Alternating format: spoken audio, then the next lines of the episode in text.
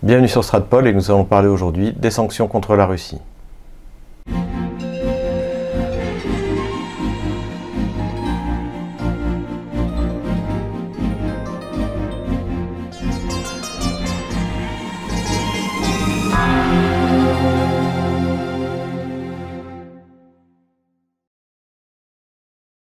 Nous avons déjà évoqué sur Stratpol à plusieurs reprises euh, les sanctions qui ont été euh, prises contre la Russie au lendemain non pas de la réunification de la Crimée, puisque euh, ces sanctions étaient assez insignifiantes, mais au lendemain de la destruction du Boeing MH17 par l'armée ukrainienne, euh, ce qui d'ailleurs nous pousse à croire que eh cette, cette destruction a été faite délibérément, puisque comme le reconnaît Joe Biden dans ses mémoires,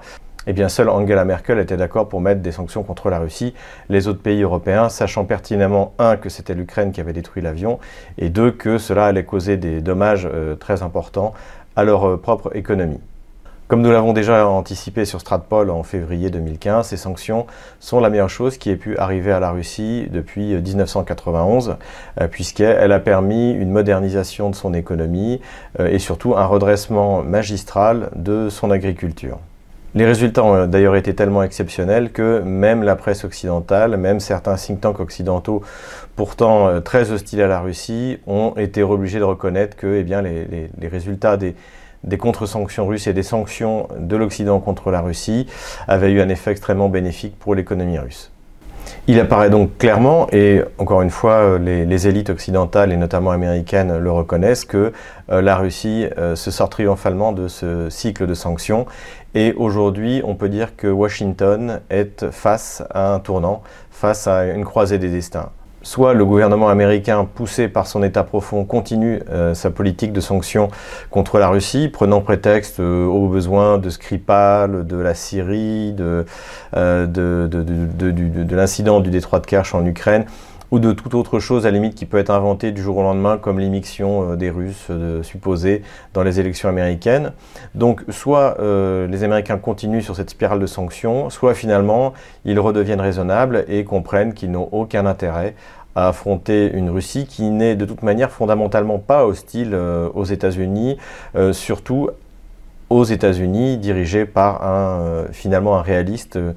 et un isolationniste comme Donald Trump. La question qui demeure est de savoir quelles peuvent être les sanctions américaines significatives, non pas comme les dernières qui viennent d'être publiées, où on, sanctionne des agents supposés du GRU ou euh, euh, des, hommes politiques ou hommes d'affaires euh, russes. La question est de savoir quelles sont les sanctions qui pourraient vraiment encore faire mal à, à la Russie, si tant est qu'elles puissent vraiment lui faire mal. Parmi toutes les possibilités que les États-Unis ont de sanctionner la Russie, nous avons retenu quatre euh, types de sanctions qui pourraient encore toucher la Russie et, euh, sans doute euh, faire mal à, son économie. La première sanction qui pourrait être appliquée à la Russie, comme elle vient de l'être de nouveau à l'Iran, eh bien, c'est de sortir la Russie du, système SWIFT. Donc, le système SWIFT, c'est un système de transfert d'argent transfrontalier qui a été créé euh, au début des années 70 et qui est basé en Belgique. Et sur lequel, normalement, bien sûr, les Américains eh bien, n'ont pas, de, pas, pas de moyens de pression, je dirais normalement, euh, puisque, encore une fois, il est basé en Belgique.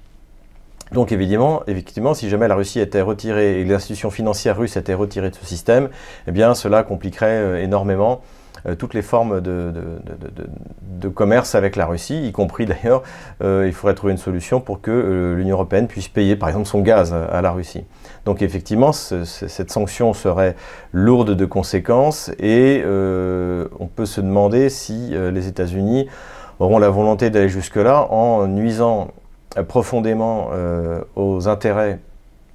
euh, non seulement russes bien sûr, mais, également européens et, des sociétés qui font euh, le commerce euh, avec, la Russie.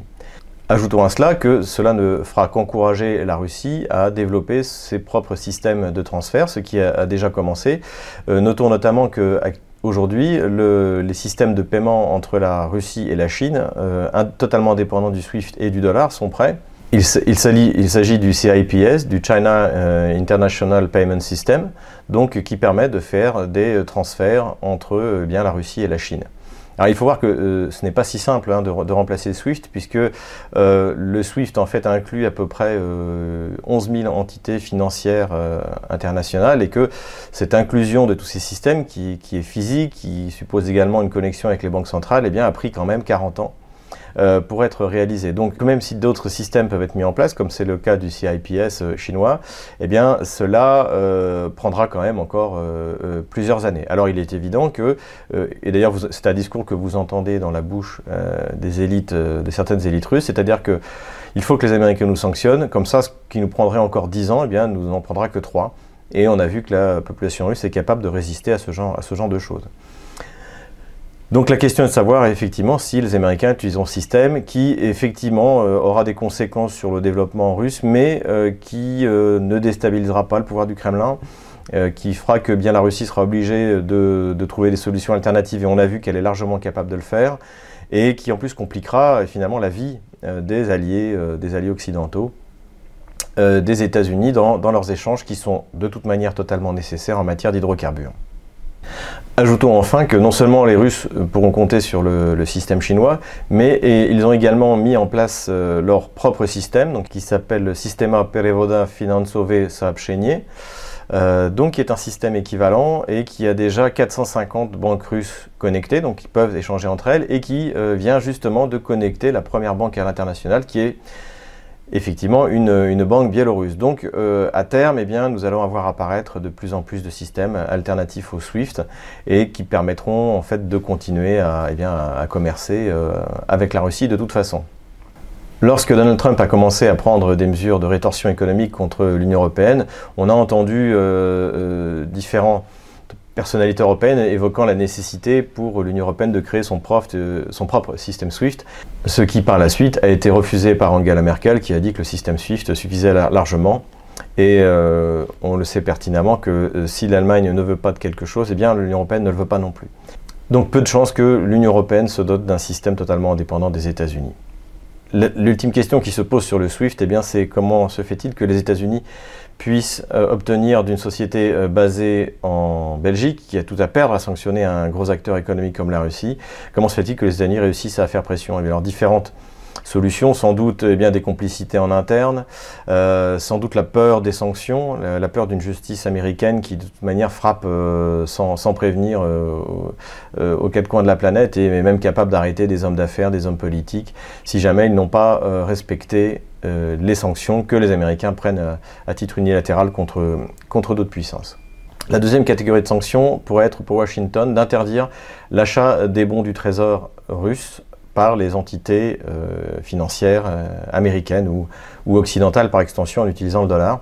Il faut voir une première chose, c'est que le volume d'obligations émises par la Russie n'est pas critique pour l'économie russe avec les énormes réserves euh, de change qu'elle possède. Et surtout, il faut voir que ces, ces obligations sont particulièrement rentables, c'est-à-dire on atteint presque du 7% sur un emprunt à 10 ans, et euh, alors que par exemple, si vous achetez des emprunts à 10 ans français, euh, vous serez à peine 1%. Euh, donc c'est pas très rentable. il vaut mieux acheter des emprunts russes. Et ce qu'avait souligné d'ailleurs un rapport du ministère des Finances américain qui avait été publié par Bloomberg il y, a, il y a à peu près 6 mois, c'est que les institutions financières américaines, les, les fonds d'investissement veulent de l'emprunt russe parce qu'il est, c'est quasiment l'emprunt idéal. 7% pour un pays qui a qui a une dette euh, extrêmement faible, 20% du PIB, hein, si on compare au quasiment 100% de la France, qui a euh, près de 500 euh, millions de dollars ou équivalent dollars de, de réserves de change,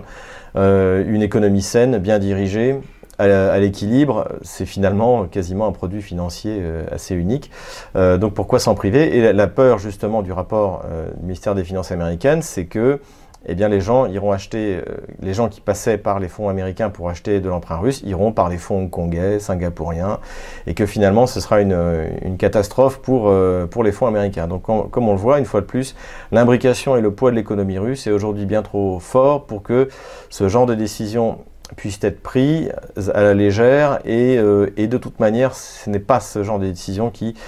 fera encore une fois chuter ou plier la Russie sur ses intérêts stratégiques fondamentaux.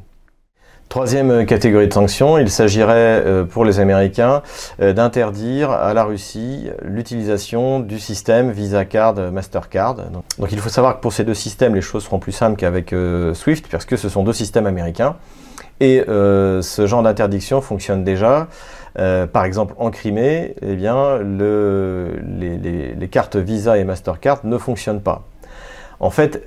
corrigeons un peu, elles fonctionnent euh, si jamais elles ont été émises en Russie, puisque euh, la Russie, grâce aux sanctions euh, américaines justement en Crimée en 2014 et à la menace de sanctions générales sur les visas et Mastercard, eh bien, a émis son propre système de paiement qui est à peu près l'équivalent de la carte bleue française finalement, qui s'appelle la carte MIR dont Alexandre Latsa a déjà parlé sur notre site Stratpol, donc qui expliquait le fonctionnement de, ce système de paiement qui désormais est totalement opérationnel et euh, qui en plus fonctionne avec UnionPay, donc qui est le système chinois qui lui aussi est accepté non seulement en Chine mais également certains, dans certains établissements européens. Donc encore une fois, cette sanction contre Visa et Mastercard eh bien, n'aura pas de conséquences euh, euh, graves en Russie, euh, en dehors du fait qu'effectivement, bah, si vous voyagez à l'étranger, vous ne pourrez utiliser votre, carte que avec des systèmes UnionPay. Et de toute manière, tous ces systèmes donc de, de, de, de, cartes de, carte de crédit vont continuer à se développer dans des systèmes alternatifs à Visa Card, Mastercard. Ajoutons que l'apparition de la carte MIR en Russie a entraîné une baisse des coûts des cartes Visa et Mastercard puisqu'ils sont trouvés face à la concurrence. Donc encore une fois, euh, on, ne, peut que souligner ce que nous avions anticipé en février 2015, c'est-à-dire que les sanctions euh, ont été dans de nombreux domaines une véritable bénédiction pour la Russie. Quatrième sanction possible, et sans doute euh, la plus violente, ce serait d'interdire le dollar pour toutes les entités russes, que ce soit les entreprises privées ou les entreprises publiques. Le problème euh, vis-à-vis de ces sanctions, eh bien, ce n'est pas tellement, euh, on va dire, de manière directe, puisque encore une fois, la part des échanges entre les États-Unis et la Russie euh, est très faible, et de toute manière, les niches où les Américains ont absolument besoin de, du matériel russe, comme par exemple la propulsion des, fusées, des fusées spatiales avec les moteurs RD 180 ou RD 181, eh bien, les Américains se feront une exception pour pouvoir continuer, continuer à travailler, si tant est que les Russes, les Russes l'acceptent. Le problème, ce sera plutôt pour les euh, entreprises européennes euh, euh, ou des grands, pays qui font des affaires avec la Russie, puisque eux, ils risquent en fait ce qu'on appelle les sanctions secondaires, c'est-à-dire les sanctions qui arriveront a posteriori, exactement sur le modèle de ce qui est arrivé à la BNP, lorsque les États-Unis avaient frappé la BNP d'une amende de 8 milliards de dollars pour ne pas avoir respecté des sanctions que eux, les Américains, avaient mis et euh, la non-réaction du, gouvernement français, qui était à, l'époque le gouvernement de Manuel Valls, euh, eh bien, euh, laisse entendre que, la plupart des pays se soumettront de cette manière, sauf peut-être des pays comme la Chine, mais comme on l'a vu, la Chine de toute manière peut très bien se passer du, dollar pour commercer avec la Russie. Euh, cela posera également euh, des problèmes pour les achats d'armement, par exemple, mais là également, eh bien, les transactions pourront se faire, et d'ailleurs, ça accélérera un processus que les élites russes souhaitent de plus en plus, qui est à dire de la dédollarisation. Et de toute manière, l'Inde, euh, ou par exemple, ou le, Venezuela, qui ont besoin de, qui d'armement russe, eh l'achèteront soit en rouble, soit en yuan, soit en, passant par autre chose que le dollar. Donc euh, c'est une sanction qui aura de toute manière des, conséquences. Hein. On ne peut pas, euh, peut pas dire que la Russie ne sera pas euh, déstabilisée. Mais encore une fois, ça ne fera pas chuter le Kremlin. Et surtout, elles frapperont une Russie aujourd'hui qui est particulièrement riche, et puissante, et euh, dont on sait que la population, si elle sait qu'elle est agressée par une puissance étrangère, puisque c'est une véritable, un véritable casus belli, ce genre de sanctions, eh bien euh, la population russe est capable de serrer les coudes autour de, de, son chef, qui en plus est, largement légitime et, et encore davantage légitime depuis la dernière élection présidentielle un autre type de sanction également qui sort un peu de ces quatre grands groupes que nous avons donnés euh, est celui de sanctionner les hommes d'affaires euh, russes. Donc c'est quelque chose qui est utilisé depuis le début et c'est ce que j'appelle un peu le, syndrome euh, Paul Ier. Paul Ier était un empereur qui, donc, qui était un contemporain de Napoléon et qui s'était rapproché de Napoléon au début du, du 19e siècle et ce qui avait fort déplu à l'Angleterre Donc l'Angleterre s'était appuyée sur une partie des élites russes euh, anglophiles ou tout simplement anti, euh, napoléoniennes euh, pour faire assassiner Paul Ier et préparer l'avènement à Alexandre Ier qui lui était beaucoup plus anglo-compatible et très anti très anti-révolutionnaire. Donc c'était cette solution euh, auquel rêve encore eh bien, une partie des, élites anglo-saxonnes, c'est-à-dire que le fait de punir euh, des grands hommes d'affaires euh, russes eh bien, provoquera soit, dans le meilleur des cas pour eux, l'assassinat de Vladimir Poutine, soit un putsch interne, une révolution de palais, qui ferait arriver au pouvoir eh bien, soit un second Yeltsin, soit encore mieux un, un Poroshenko russe. Pour en revenir à notre introduction, eh bien cela euh, remet en cause bien sûr la, toute-puissance américaine et l'utilité euh, du fameux CATSA, hein, qui est euh, en fait cette espèce de système législatif qui est censé permettre aux États-Unis de punir économiquement n'importe quelle puissance dans le monde. Finalement, en s'attaquant à la Russie ou en s'attaquant à la Chine, les États-Unis ont tapé pas forcément plus fort qu'eux, mais aussi fort qu'eux. C'est donc un nouveau signe de déclin des États-Unis en tant que, superpuissance, déclin dont nous pouvons marquer le, début eh euh, dès 1999. Je pense que la première étape, ça, a eu lieu lorsque eh les États-Unis n'ont pas osé envahir euh, euh, le Kosovo, qui était alors protégé par l'armée serbe, et qu'ils ont préféré retourner à la table des négociations avec Milosevic. Donc, nouveau signe de, déclin de la puissance américaine, déclin économique cette fois. C'est peut-être l'occasion pour les États-Unis de redevenir raisonnables et de cesser de déstabiliser les pays euh, limitrophes justement de ces adversaires euh, supposés comme la Russie ou la Chine en essayant, eh bien, tout en profitant justement de, la pauvreté, de la corruption de, ces pays comme, l'Ukraine euh, pour, pour, faire, pour faire les révolutions de couleur. Si cette vidéo vous a plu, n'hésitez pas à mettre un pouce bleu, abonnez-vous à notre chaîne, Abonnez-vous à notre lettre d'info sur Stratpol et euh, n'hésitez pas à nous soutenir financièrement. Le lien de notre compte PayPal sera en commentaire dans cette vidéo.